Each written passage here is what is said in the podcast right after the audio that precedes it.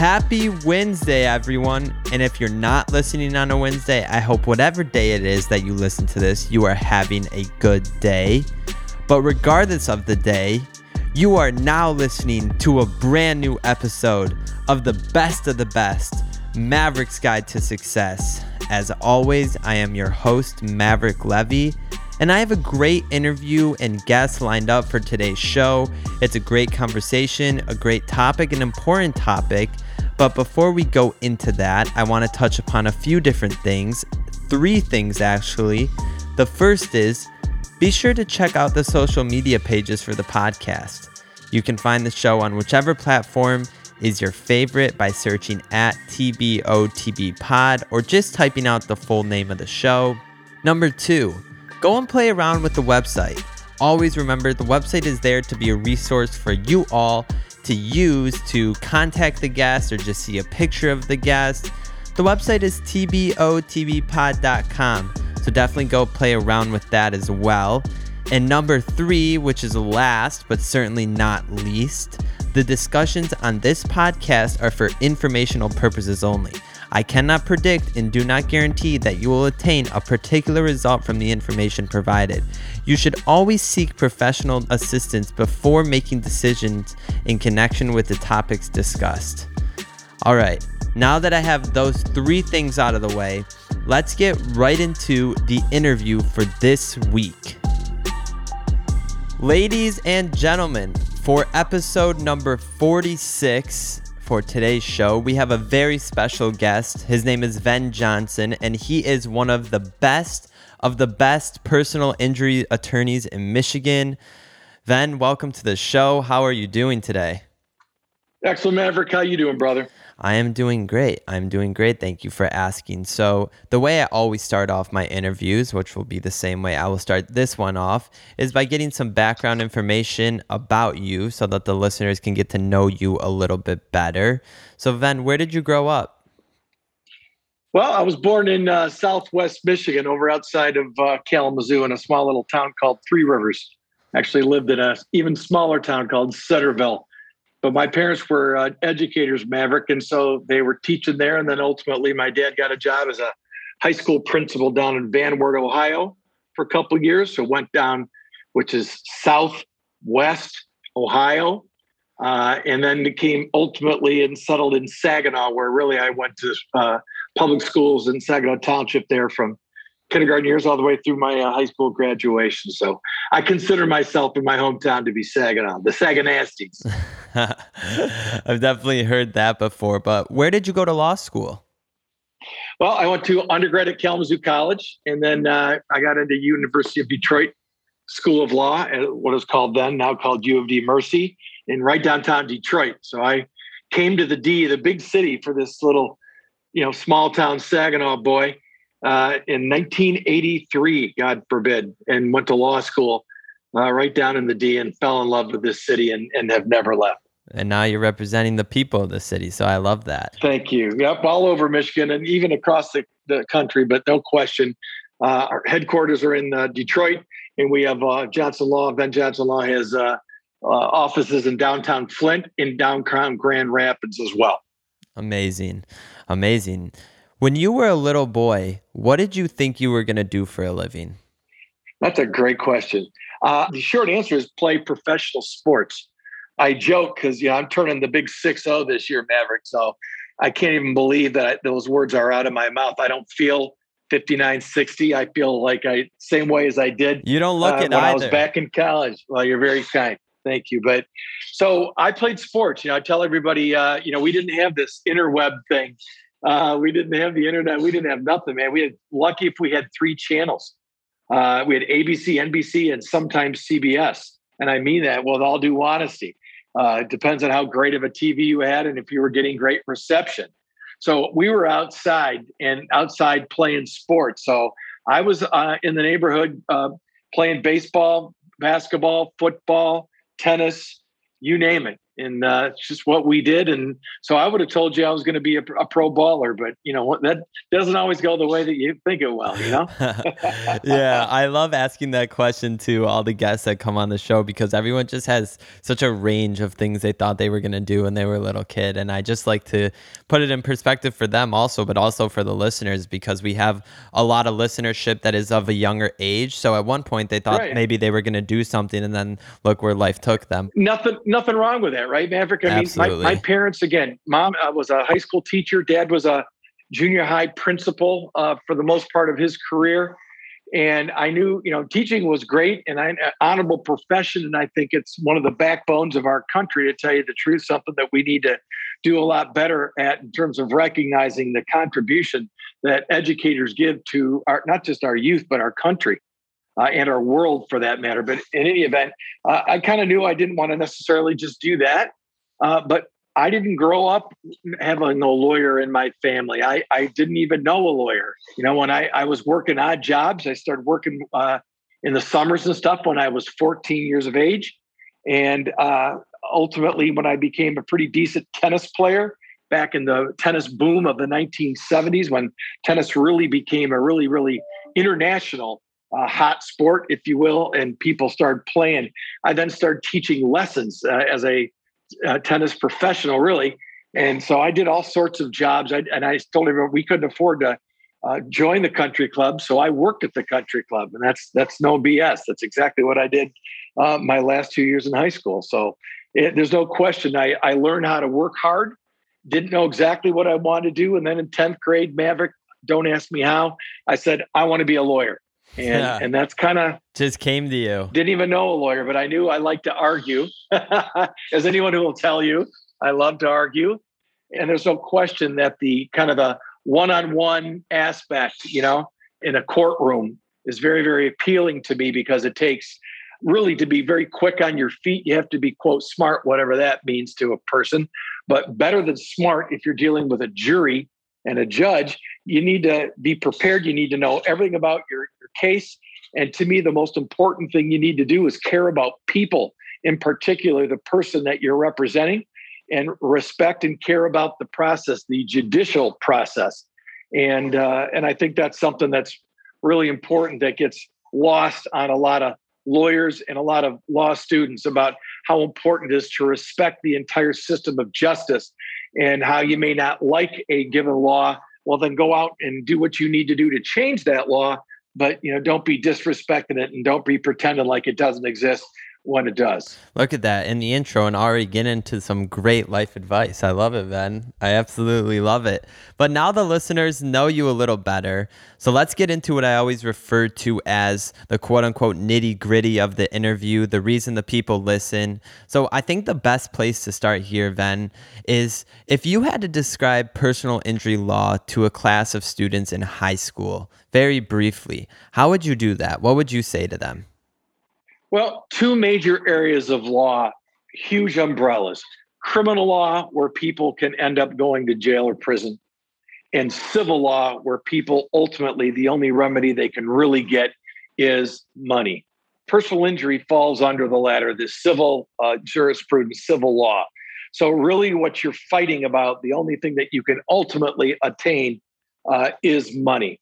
So, personal injury really Maverick is anything where anybody can get injured. The easy thing that, that can pop into anybody's mind is an automobile accident or a truck accident, motorcycle accident, bicycle accident, snowmobile, jet skis, a personal watercraft, boats, you name it. Anything that moves and can injure somebody, the, there can be a personal injury action. And it also goes into other things people may not necessarily attribute to personal injury. If you're injured by a uh, healthcare professional, doesn't necessarily mean a doctor, could be a nurse, could be a physician's assistant, could be a physical therapist, all sorts of things. And that is under Michigan law would be medical malpractice. If you're injured and one of the causes of the injury is a defective or a dangerous product, then it would be product liability. So all of those things are would fall under this huge umbrella as personal injury law. Got it. So now the listeners know a little bit about personal injury law. You gave them the background, the spectrum, the different avenues it could possibly take, and the different ways, you know, that someone could, God forbid, get into an accident, you know, like you said, whether it's jet ski, car, motorcycle, whatever it is. But why did you choose personal injury law? Why is this the fight that you chose? Thank you. Well, short answer is probably because the avenue that I thought I was pursuing and wanted to pursue was criminal law. I wanted to be uh, an assistant Wayne County prosecutor. Wayne County, of course, being Detroit metropolitan area. So U of D Law School, Maverick, is located about three blocks down the street on St. Antoine from what we used to call Recorder's Court. It's a part of the Wayne County Circuit Court system that is 100% devoted to criminal law. And because it was so close to U of D, and because I knew many people that worked in that building as part of the criminal law system, uh, I would go down and watch hearings. I would go down and watch jury trials. So, and I said, man, I want to be a prosecutor. I want to be the guy or gal that puts the bad guy away in prison. But back in that day, the only way that you could become a Wayne County prosecutor is if you uh, did really well on a civil service exam. And that's how they still do it to this day, is at least in part my understanding. Not the case, by the way, in Oakland County, not the case, by the way, in Macomb County. I didn't want to live out in Oakland or Macomb County at the time. I wanted to live, I lived downtown Detroit. I wanted to stay in downtown Detroit and I wanted to be right in the D. But when 330 some people take the exam, I finished number 28 out of 300 and some. And I thought that was pretty good for some, you know, local yokel guy from Saginaw. Uh, but unfortunately, uh, everybody wanted to be a Wayne County prosecutor that year. So they hired a bunch of people between the numbers of 1 and 23. So now what do you do? There's your dream. That's why you thought you went to law school. I thought I was going to go be a prosecutor for a while, maybe run and be judge, which is totally naive and now that I better understand, completely unrealistic. But but that's what I thought. So really, what I did then, Maverick, is I applied for to law firms all across the Detroit metropolitan area to be a civil lawyer, and really for somebody that wasn't the number one or two guy in my class. And I want your listeners to hear me, ladies and gentlemen, bottom third of my class, people, and proud of it. Okay. Doesn't mean grades aren't important. Of course they are, but not everybody can finish up there. So I was bottom third of my class. I was uh, very excited to be a lawyer. And lucky for me, I got a, a job with a smaller firm that didn't go so great. And then I got a big job with a big firm. It was called Kohl Secrest back in the day. And they had a 55 lawyers, about 150 employees. And they represented Maverick, the insurance companies and corporations that ended up getting sued when someone got injured. So, for example, God forbid you're in a car accident and you sued my client, Bob Smith, who happened to be insured by Allstate Insurance Company. Allstate would call up Kohl Secrest and say, Hey, I need you to represent Bob Smith. And boom, Ven Johnson shows up and represents Bob Smith on behalf of Allstate. Got it. Got it. Listen, a very interesting route you took to get to where you are. But like I said in the beginning of the show, I'm a true believer that everything happens for a reason. So you are in the place in your life, in my eyes, for a reason. And here you are the, on the best of the best. So hence, it took you somewhere for sure. But now let's get into what's not taught in school, some specific topics. But I think the first one I want to talk about is, like you said, the most common one. It was the first one that came off your tongue was car accidents. So, God forbid someone gets into a car accident and they feel some pain, but it's not crazy. They're not horribly injured. They just feel some pain. What does Ven, the best of the best, recommend them to do at that moment?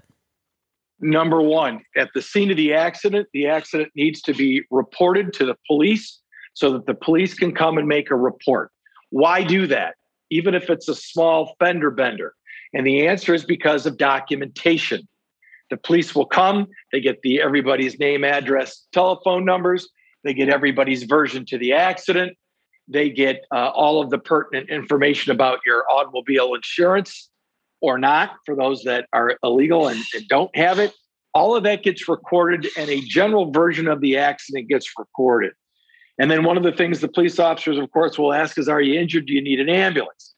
And one of the things, Maverick, that most people don't do is they don't want to go to the hospital in an ambulance.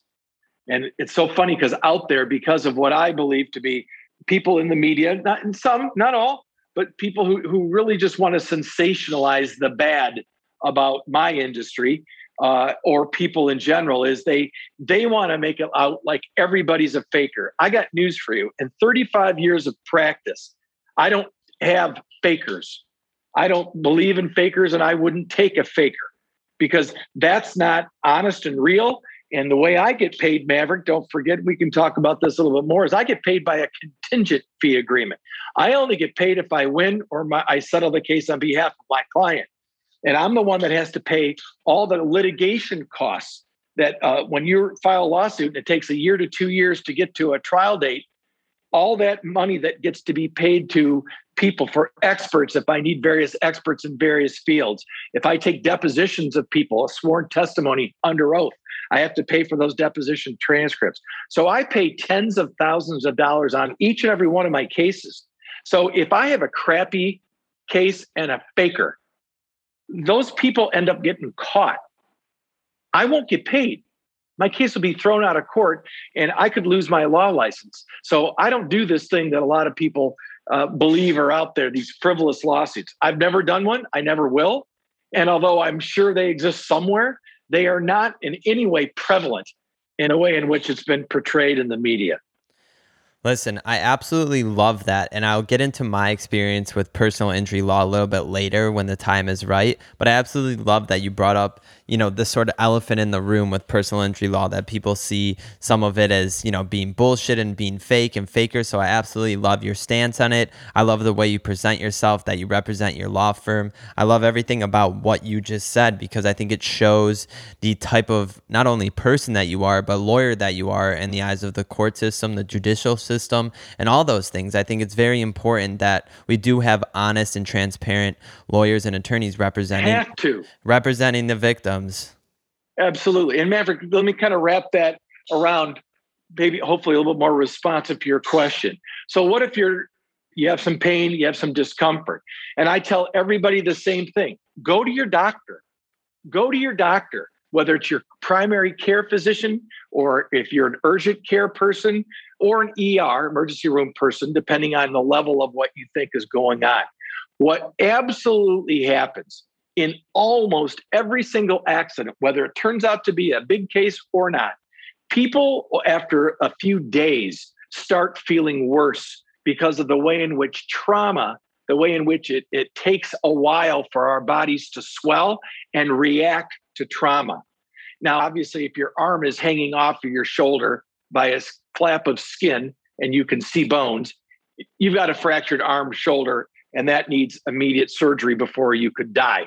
Yeah. Uh, everyone knows that. But if you have a stiff neck, if you develop a headache, if you hit your body part on the steering wheel, on uh, you have burns or tears, if you will, across your chest and stomach from a seatbelt, all of these things can lead to more serious injury down the road as time develops. But especially, I'll call it injuries to your spine and your neck, your back, your thoracic spine. So what I tell people is go to your doctor, explain what happened, tell them what happened in the accident. Dude, I was stopped at a, at a red light and some dude just blew up the back end of my car by running into me. It's important that they know it's a rear end impact because that tells them a little bit about what your body went through. Or you tell them, you know, I ran into somebody because he ran the red light. So I hit his the side of his car with the front of my car called a frontal impact. Again, we call that mechanism of injury, giving them some understanding of what you and your body have gone through. And even if it turns out, Maverick, where you have nothing, okay, or nothing that stands up over the course of time, at least you document it because it's in a medical record on or about the day of the incident that you were in an accident, you were in a crash, and this is what my body feels like. And that way, things down the road that develop doctors can then figure out is it related to this car crash or not. And for the most part, although part of litigation, there's all sorts of things the defense lawyers and, and their doctors come up with. I call them the insurance industry doctors that a lot of people don't know exist, by the way. They do pretty much nothing but uh, say that there's no injury no matter what because they get uh, paid by the insurance company to examine all these people. They call them independent medical examinations. They're anything but independent. But in any event, the fact of the matter is, at least then, Maverick, it's documented and people for the most part doctors especially are going to figure out pretty easily whether your injuries are related to a car crash or whatever kind of a crash or not Got it. Makes sense. And before, when you answered the question, you brought up first thing to do would be call the cops, make sure there's a record of it. What happens if someone gets in an accident that's not their fault and the person that hit them says, hey, please don't call the cops? You know, I'll pay for the damages to your car and I'll give you a little extra money. How should someone handle that type of situation? I'd be very, very, very suspicious that something's up with that and why they didn't want the cops to know. I will tell you what, a year ago, I was involved in a uh, situation where a doctor, a medical doctor, because he gave me his card, I gave him my card, and we exchanged information. I gave him mine, he, he got his. We took pictures of the damage of his car and my car. And this guy caused the accident, admitted he caused the accident. And now here I am a year later getting phone calls from some guy from a different state claiming that the accident was my fault, right? So I didn't listen to my own advice. Luckily, no one was injured. And if I would have thought either one of us were injured, it was just a really minor kind of a side swipe accident here on a really low speed impact. But it's perfect example of why not to do what I did. There you go. Got it. Love it. Uh, First hand example about that. My next question for you would be what if someone is the person that caused the auto accident that, God forbid, caused someone to get injured? How should they handle that situation? Well, again, it depends on the situation, right? So if you're, God forbid, texting, which is a, and don't get me wrong, yes, I've done it. But if you're being stupid, very candidly, and texting and driving, and you're the one that hits somebody in the rear end while they're stopped at a light, yeah, when you get out, apologize, right? Be a person. Don't worry about, there's not going to be any long term likely problems, if you will, from you admitting the truth from the beginning. But most lawyers would tell you don't make a whole lot of statements about the accident unless you have to, uh, right? But if a police officer comes, absolutely you want to tell the 100% truth because you don't ever want to uh, be a part of a false police report, which actually can lead to criminal charges. So you want to tell the truth and be real upright about what happened. And I will tell you, for the most part, if you admit in a situation you're the one that ran a red light, you ran the stop sign, you're the one, the person was stopped lawfully, and you're the one that crashed into their rear end. People really appreciate, juries always appreciate transparency and 100% honesty and taking responsibility for one's actions. And it goes a long way in life, it goes a long way in a jury trial. And in my opinion, it's absolutely imperative that we all step up and take responsibility if we make a mistake. Absolutely. You know, I talk about leadership on the show all the time. A little slogan of the show is always lead by example.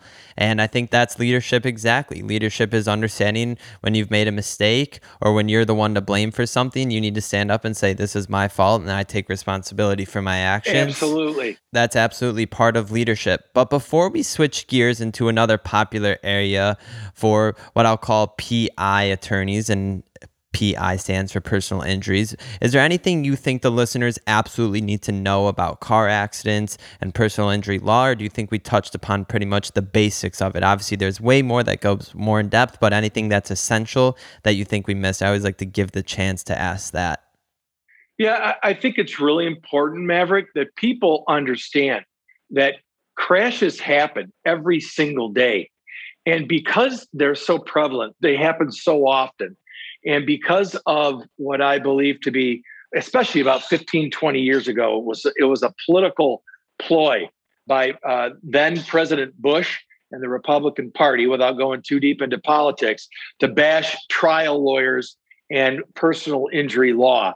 And it, will not surprise you to know that one of the leading uh, donation type organizations to Democrats over the last 40 years has been personal injury trial lawyers. So it wasn't very uh, sophisticated. It was certainly a political battle, but they did an amazing job of creating this thing called tort reform that they got passed all over everywhere, all across their union, leading trying to lead everybody to believe that they're trying to make things more fair. When in reality, what they did is just paint everybody who is a victim of a car crash or personal injury out to be a liar and a faker. And it's not true. And I'm telling you something, and I think it's important for your listeners. Talk to anybody who's been involved in a serious car crash that has sustained an injury.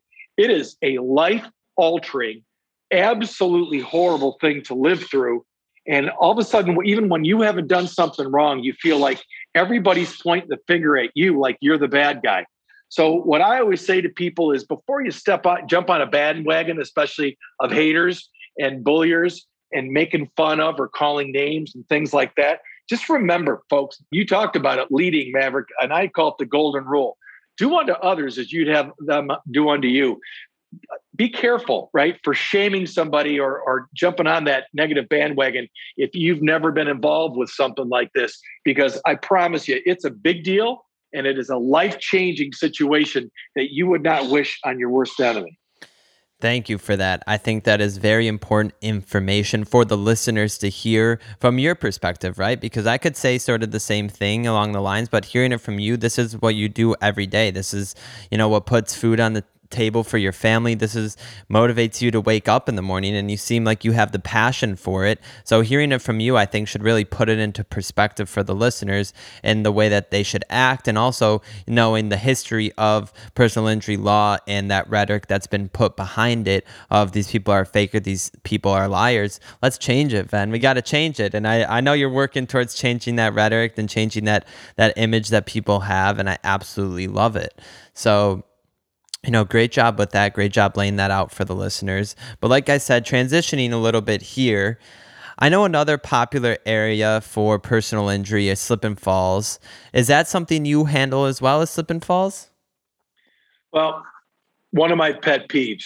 Yes, it's really called premises liability.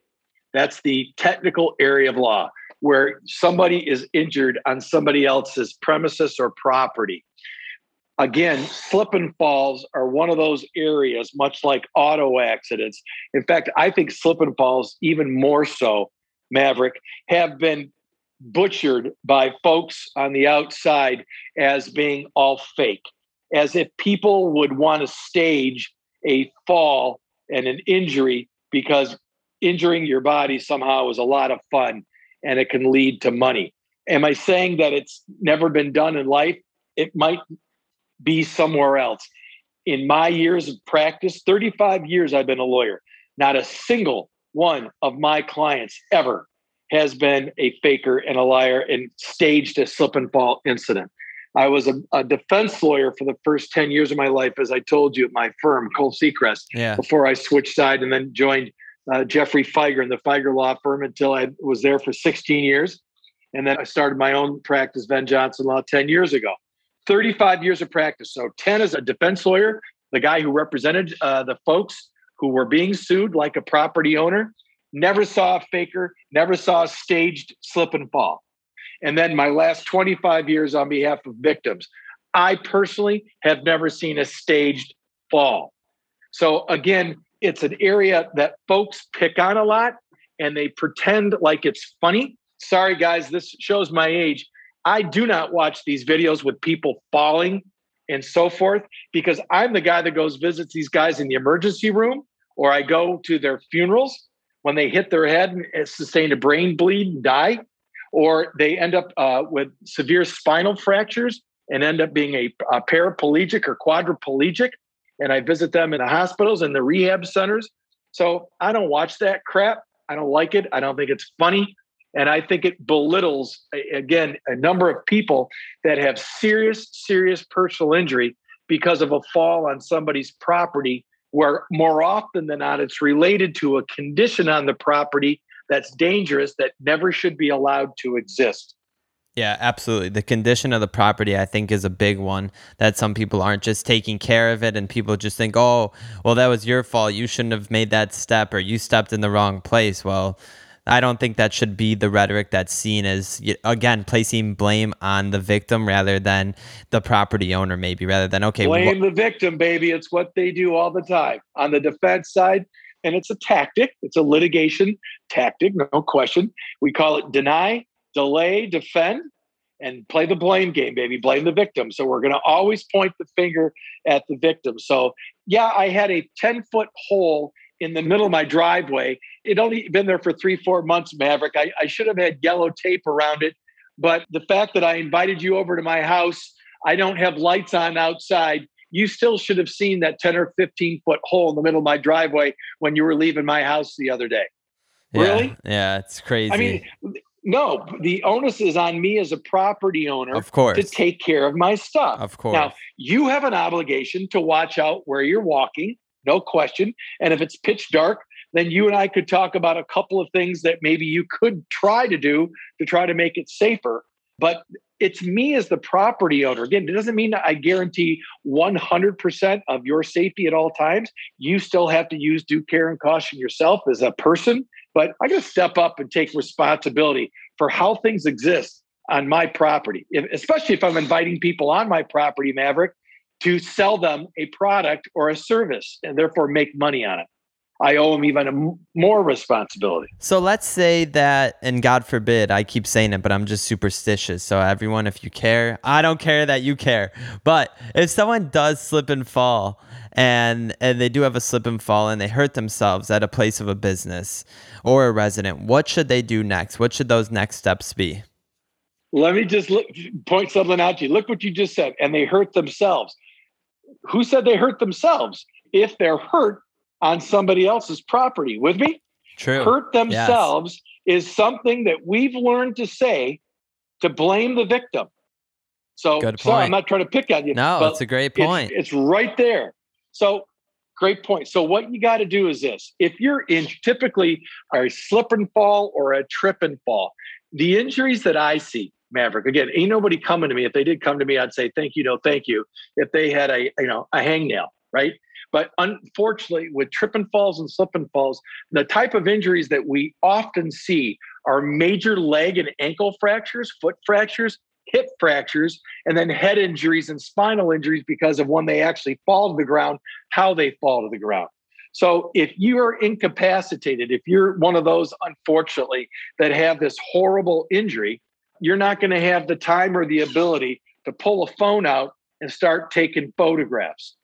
But what you do need to do after you get immediate emergency medical care is you need to ask your friends and family if it's feasible to go and make an incident report for you. And if you're capable of doing it, then you can make the phone calls or get some immediate medical help and go back to the, the property, the premises, and make a formal complaint and you want an incident report filled out by the premises owner, if it's a business, especially, so it can be documented of what you say happened. I was on your property yesterday, uh, July 17, Saturday, at about two o'clock when blah happened. I went to the hospital. They told me I broke my leg and now I have to have pins and uh, plates put in my leg. And I want you to know that because you should have fixed this, blah, blah, blah. And I think that's what caused me to fall. So again, it's documentation, right? So, and if, if it's a serious injury, uh, typically now what'll happen is 911 should be called. And guess who shows up, y'all? Police. And then if somebody's injured, fire slash rescue slash ambulance. Document, document, document. And that's exactly how you do it, just like in a car crash. And then, of course, your medical care, same thing like we talked about Maverick in a car crash. Get your immediate medical care situation under control, but make sure that for your documentation as well. And then follow up with your physicians and explain to them kind of again the mechanism of injury what fell how you fell how it kind of came about so they can have a general understanding of what and how you were injured and then that will be placed as part in the medical record. You know, it's funny because I grew up I know you know my family a little bit. So I grew up with a lawyer in the house. So I grew up always thinking about liability. I never really threw parties because I was always, you know, put in my head about liability. And so what I want to say from an outsider perspective, someone that's not really involved in the in the PI world, is when I go to businesses, I don't really focus on it so much at residences because I'm not really going to someone's house, but I see how this could also parallel to residences. But when I go to businesses, whether they're chain businesses, franchised, or independent mom pop businesses, I see that people just don't take care of their premises, of their property in a safe manner. And you know there's something on the ground or they haven't trimmed this or there's a piece of concrete that's a little bit higher at one point than the other point so it causes there's a gap there now. And i think that if because there are uh, entrepreneurs I talk about entrepreneurship a lot. And if you are one day going to own a business or if right now you do own a business all it takes is maybe a few hours at most to ensure that your place of business is as safe as it can be and that you have made sure that it's as safe as can be by fixing any probable liabilities that may be on your property. So I just think that extra due diligence, that extra time just caring about it would save them a lot of stress in their life that they wouldn't have to worry about such things as if, oh, I haven't checked that in a year or two. Oh, and then something happens, something happens. So then it's back on them, right? Because they didn't take the You're time. You're so right, Maverick. And then from a business perspective, because come on, folks, I represent I got 15 lawyers. I got uh, just shy of 50 employees. I have three different law firms, three different cities. So I face liability as well. But you want to think about doing the right thing for the right reason, right? Do unto others. I want people when they come to Johnson Law to be safe. So I take safety very, very personally. So when COVID came about and so forth, we put things in place to keep my employees safe and to keep people who came to my law firm safe uh, at the time when we weren't, of course, locked down. But that's just because it's the right thing. In fact, it's my responsibility in the law, by the way, to do it. And it's the right thing. I don't want anybody getting hurt on my property if they can help it. But on top of it being the right thing for the right reason, and you're obligated as a business owner under law, if you're one of those that think more fiscally, so about money, you're going to save yourself money if no one gets hurt on your property, y'all, because the your premiums of your uh, liability insurance, and all the different types of insurance that you have will go up the more claims that you have. Can you 100% prevent ever from getting a claim? Answer is likely no, you can't. But if you take care, if you take care and do your best, like you just laid out, overwhelmingly, you're not going to have a personal injury that happens on your property. And so I absolutely agree with you. So it's more important to do the right thing for the right reason.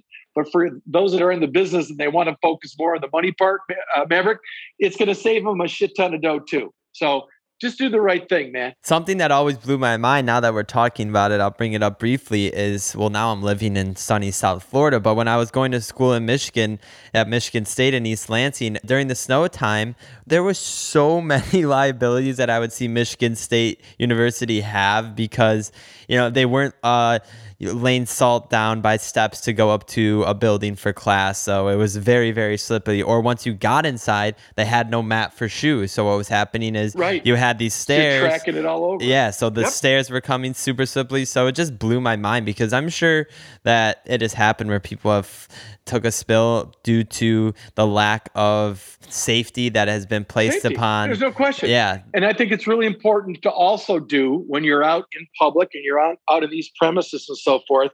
And I guess it shocks people. I don't know why, because I do what I do. But if I walk into a store, Maverick, and there's a mat like you're talking about where you wipe your shoes and somehow i'm sure you've seen it where a mat is it's got a it's like flipped upside down or it's a huge wrinkle in it that no one from the company has come and pulled it so it's straight, I'll always be that guy. I'll always put it down in place where it belongs. I'll always make sure that it's flat the way it's supposed to be. If there's a spill, I'll stand by that spill and uh, I'll even call the store and tell them, hey, man, I'm in aisle 29. There is a complete jar of mustard all over the floor. I'm going to stand here, make sure that no one walks through it so they can't get injured, right? I'm that guy. But, and again, it's just, I think, common sense, but be on the lookout for not just yourself but other folks too, right? Yeah, no, I two responses to that. The first one is so I actually have myself moved mats out of the way that have been flipped up or wrinkled, but not for the reason that you say. It's because I have horrible OCD, and if I walk in somewhere in the mats like that, my brain is automatically triggered to just go and fix that. But hey, I guess I'm killing two birds with one stone by fixing it. Yeah, you're helping out people, baby. It's exactly what you're doing. But the second thing is, and I think this radiates to show the kind of person that you are, is if Ven really was not a nice guy and had this image that people put on personal injury lawyers and that they're just out there to make a dollar and really they don't care about the people that they're helping. Listen, Ven wouldn't clean that up. Ven wouldn't fix that flap in the rug. He would sit there and wait for someone to, God forbid, slip and fall on it because it was flipped up and wasn't taken care of and then say hey here's my business card this is what you should do next so i think it radiates to show the type of person that you are thank you man but you know it's really funny i, I take great pride at what I do and, and the long standing history of trial lawyers in general. That means not just plaintiff lawyers, people on behalf of victims, but the other side too. Those guys and gals consider themselves to be trial lawyers, and they are. But my deal, like Maverick, is is I'm proud of on behalf of victims. Uh, think about like cars. Do you guys realize? I, your listeners, you said were younger, so they won't when I was growing up, y'all, in the 1970s, and I started driving in the mid uh, 70s, we didn't have seatbelts in the back of cars. You know why? Because they were, quote, dangerous, end quote. You know who called them dangerous? The American automobile manufacturers that didn't want to pay for seatbelts in the back of cars.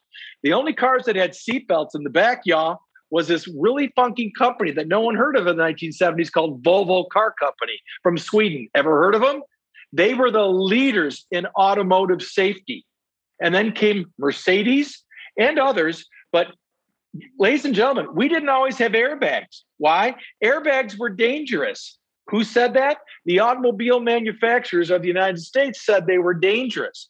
How did these things ultimately come into being? And the federal government did not back in the day pass a law that required seatbelts and airbags. The automobile industry absolutely started doing those voluntarily because they got sick and tired of being sued for people like me that told them, hey, wait a minute, this is what they're doing in other countries. This is what other automobile manufacturers are doing. And this is far safer than what you're saying is the case. And product safety like that Maverick, I'm, I'm incredibly proud of. I'm proud that if, if someone sees a flipped up uh, carpet and they're pro business and they're strong conservative, good for you. Go put that carpet down because you want to prevent a guy's whose client like mine uh, can get injured, or a guy like me if you want to prevent me from making that money. Good for you. Go put that carpet down, but do the right thing for the right reason. That is, I don't want anybody to get hurt. Yeah, no. Absolutely. And, you know, as we wind down to the outro of the interview, I have a few more business related general questions about personal injury. My first one would be that there are so many avenues that personal injury law can take, like you said in the beginning of the interview. But what would you say is the most common one that someone calls your office for? And obviously, there's different types of accidents and more severe than not. But what would you say is the, the most common type of reason that someone does call your office? Great question. And you'll be shocked to learn everybody would probably think it's an automobile accident or a trip and fall. It's not. It's medical malpractice by far. Wow. Everybody and their brother, okay? Everybody and their brother expects when they go to a physician that they're going to have a great outcome. And unfortunately, statistically, that is highly untrue for a lot of reasons. And that doesn't necessarily mean it's because of medical malpractice that they don't get a better outcome people can get crappy outcomes simply because that's the way their body heals or uh, that the physician did not commit uh, actually medical malpractice, but maybe just didn't do as great of a job as that physician would like to have done, yet not rising to the level of malpractice. Yeah. There's all sorts of explanations for that. But the fact of the matter is, uh, Maverick, that's the number one call I get. I don't take very many med mal cases anymore. I do some, uh, but only really, really large cases. And they're very, very difficult to prosecute and handle and win, especially under Michigan law. That's a whole other thing you could ask me about sometime. I won't bore you with all that right now, but what I believe to be semi crooked laws in favor of the medical industry and doctors and hospitals because their lobby has done a, a better job uh, than the lobby on behalf of the victims.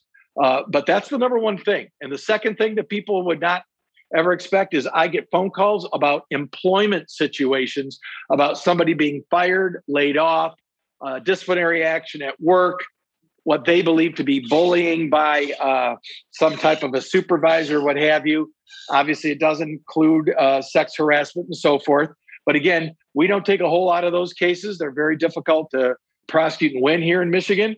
But those are the two probably largest, just raw number of telephone calls that I get that I don't even take the overwhelming majority of. Wow, that's definitely a shocker to me. I would have definitely not, if this was a multiple choice test, I definitely wouldn't have just circled one of those on the answer Most sheet. Yeah, but you know, and like when I said before, I want to give my insight. So I have actually done an internship years ago, I think five years ago, at a personal injury law firm in downtown LA in Koreatown. And it was one of the most interesting uh, experiences. I'm I'm at a loss for words, but all I have to say is I respect you so much because I have seen firsthand what this industry is like, and I could just never do it. I am going to law school. I am wanting to become a lawyer. I definitely am not going to want to become a personal injury lawyer, but I want to say that it takes a lot of work, a lot of patience, just like anything, I guess, but a lot of patience and the you know, it was a bit different. I'll be honest with you. Where yeah, come on, I want, I want to hear. Give yeah, yeah, it was a bit different in my eyes because where I was, I think there were some fakers and there were some people that weren't necessarily being truthful and honest. And I think that the law firm that I worked at was okay with it, if you want my honest opinion. So the clientele that I saw coming into the office was just, I mean, mind boggling. I had people coming in there swinging around canes and, and trying to get medicine or trying to get money. And, you know, we're the interns are the first line of defense dealing with those people coming into the office. So I think it was a bit different because I just think that that was the nature and the way that they looked at people. They didn't look at them whether they were being honest like you do and that was definitely something that I I remember till this day, even back then when I was 17 years old, I disagreed with them about. Um, but just doing the research that I did and writing about it and writing articles for this law firm, it was just such an interesting and such a unique experience. Yeah, every day is a fight, of course, but you're fighting for the right reasons, and I think that's also something I disagreed with these people about, is they weren't always fighting for the right reasons, and so you know, I love hearing your take on it and I love this interview because I think there are situations in life where things happen to people, whether it's yourself, God forbid, a family member, God forbid, whoever it is, you never want to see someone be hurt. You never want to see someone be injured. But the, at the end of the day, things do happen. And I think it's very important for people to know this type of information, to know what to do in situations, to know what the process should be for them so they can protect themselves or protect their family if someone is to blame for the accident that happened at hand. But it's not taught in school. And this is another topic that I always say the focus of the podcast is to talk about what's not taught in school. You talked about how your family were educators, and I think that's amazing. But I just think that there are so many topics in life that aren't taught in school that are essential that we need to focus on that. And this is one of them, right? Because accidents do happen and mistakes do and happen. Something that was never taught really in law school, although at some level maybe it was Maverick, is you know if the lawyers that you were involved with in that law firm were not actively teaching you as an intern law clerks, and the staff on what we call you know uh, sifting through intakes new cases. They you need to start forming impressions. You need to gather the medical records to see if there's proof of this. You need to get the police report or the incident report from the uh, where the incident happened whether it's a car crash or a fall at a store or what have you to see if it happened the way your client is uh, describing it to you all of these things are part of what I'm going to call the weed out process.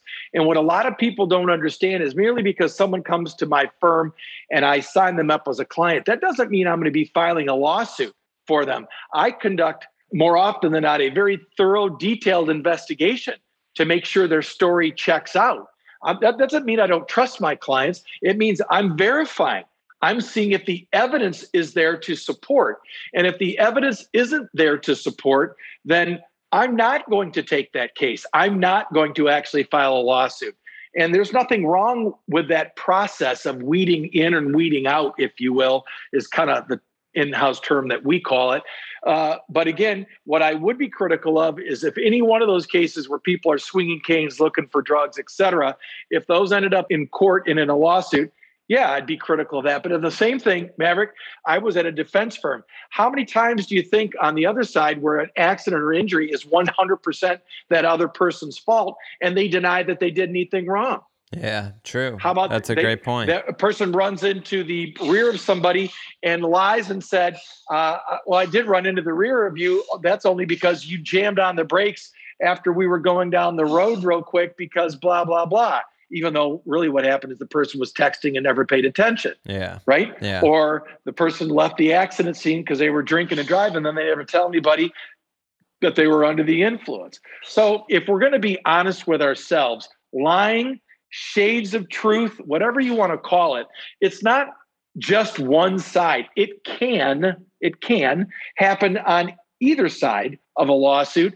And that's why it's up to the lawyers and the evidence to prove with evidence what really happened with reliable, verifiable, oftentimes um, objective evidence of what really happened. And that's why I told you from the beginning having respect for the process, for the truth, and for evidence to me is is really important. Ven, with all that being said, if you had to teach a course in college about personal injury law, what would be the one thing that you would want students to take away from the course? How important law is to our society and everyday life. We are effectuating I'll call it the Constitution and the laws of our respective states and our also federal uh, laws as well. Every single day, we're helping people and explain to people to understand what the laws say and what they don't say, what they mean and what they don't mean.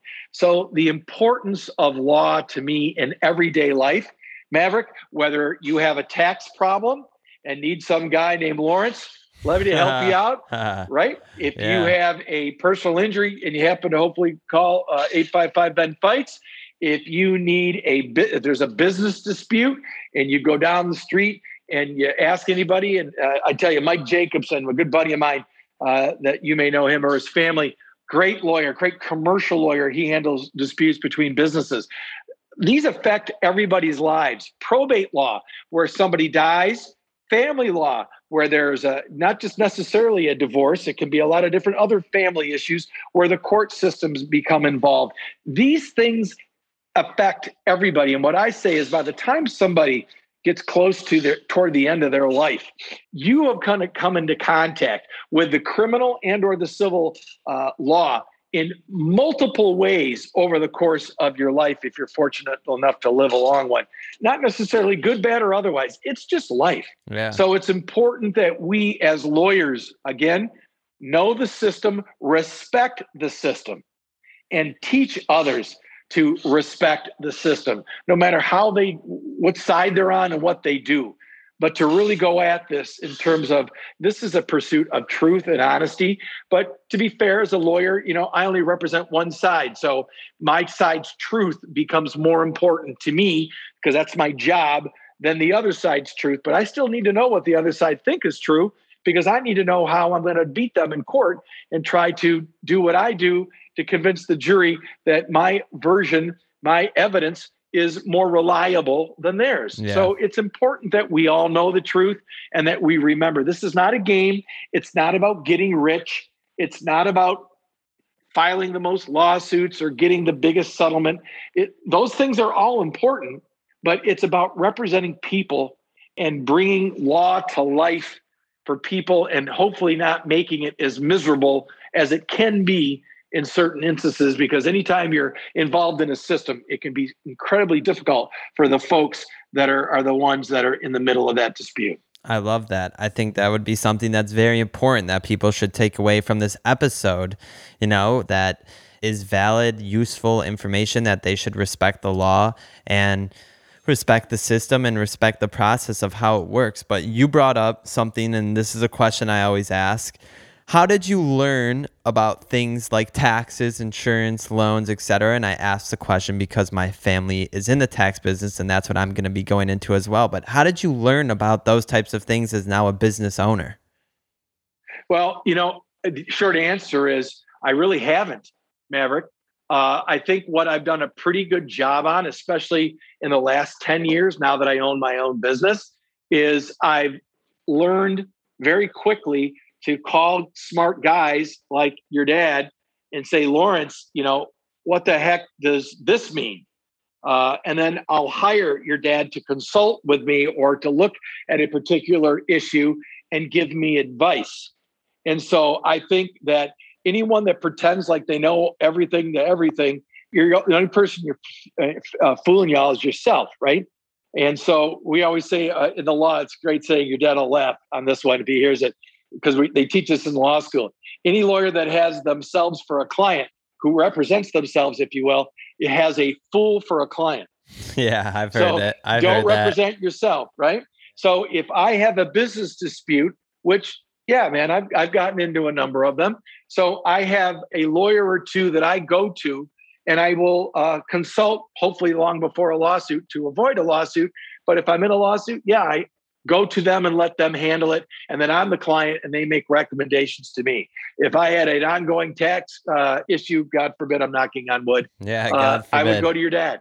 But again, it's knowing and admitting to yourself, I may not have all the answers, but I need to figure out who's the best out there in this industry and, and have a couple different names so I can do some research on who they are and make up my mind. Absolutely. And I always plug Levy and Associates. So if any of you listeners out there do need help with any tax matters, you can call our office 800 tax levy L E V Y or visit our website levytaxhelp.com. But then, it's also important, ladies and gentlemen, let me throw it out there. Don't wait until you're in trouble, right? If you've got major tax issues or questions and you don't know, call the office. And I'm sure your dad or he's got staff that if it's something that they can't help the, the caller with, just like at my firm, I don't take every case that calls my office. But if it's an area of law that I don't practice, uh, Maverick, I'll refer them to a lawyer like your dad, like Jake, who I was talking about, Mike Jacobson, or other people to handle uh, these cases that are within their given area of expertise. Absolutely. You hit the nail right on the head with that one. But then I got two last questions for you. The first All right, buddy, here we go. The first wrap up, here we go. Is give the listeners some contact information for you, your phone number, your website, all that good info. Uh, the website is www.venjohnsonlaw.com. That's V E N J O H N S O N law, L A W.com. V Johnson at venjohnsonlaw.com. Phone number is 855 Ven Fights, F I G H T S. Ven Fights. Love it. He's got a very cool website, and you also have a podcast. Shout out your podcast. I do have a little bit of a podcast. I'm not doing the number that you're doing, brother, but uh, I like to do stuff that interests me yeah. And uh, especially in the last year with all the, uh, I'll call it the social justice issues and Black Lives Matter and the police misconduct, I do that type of work. And I found a lot of different things that uh, in that end of life, if you will, very fascinating that a lot of people don't really get and understand the legal ramifications of a lot of this stuff. So I'll do stuff if it interests me, but I'm not somebody that is going to go on a podcast and, and just, you know, just chat. I like having uh, topics that really interest me, and hopefully it does other people. Yeah. and if not, I respect that. There's a lot of really smart people out there to like you and have all sorts of information out there. Uh, so more power to you, man. You're doing a great job. Thank you. And for the last question of the interview, and this is one that I ask every guest that comes on the show, it's the last question I always end with, and that is, Ven, what do you wish you knew when you were in your early 20s?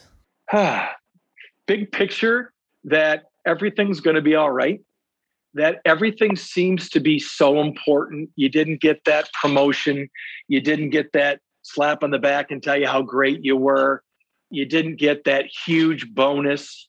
Hard work, learning the tools of your trade, Uh, getting involved in business organization, folks, I cannot tell you how important that is because it gets your name and face out there where you're not just getting to know the people in your own firm, your own business, but you want to meet other people from other uh, firms and businesses within your community, even if it's a community stuff that, that has nothing to do with your job per se.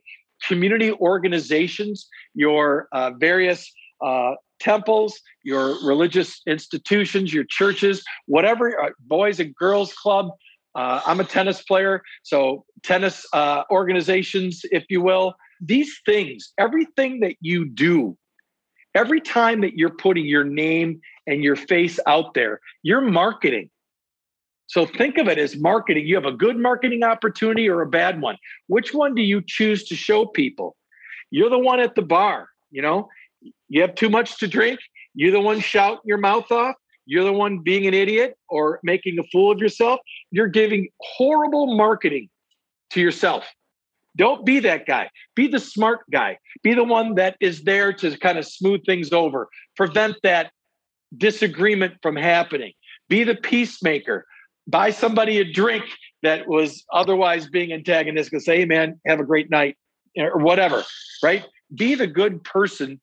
I don't like to look at it as being a direct one on one benefit because just doing the right thing for the right reason is important enough. Being a but leader. If you're really looking, at, right, buddy? But if you're really talking about business, which we all should be thinking about, and I probably didn't think about enough as a younger person in terms of my business, every single thing you do, you are either blowing a perfectly good marketing opportunity or you're making the most of it.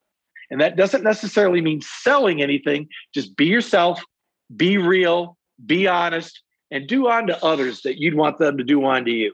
I love it. I love it. I love all of it. I feel like I kept saying throughout the whole episode, I love it. And that's just because I loved every single thing that you said on the show. I truly did. There's not one thing that I really disagreed with. There's not one thing that I wanted to play devil's advocate with. That everything you said was real, it was true, and you are the definition of a leader. So I want to thank you for coming on the Best of the Best podcast.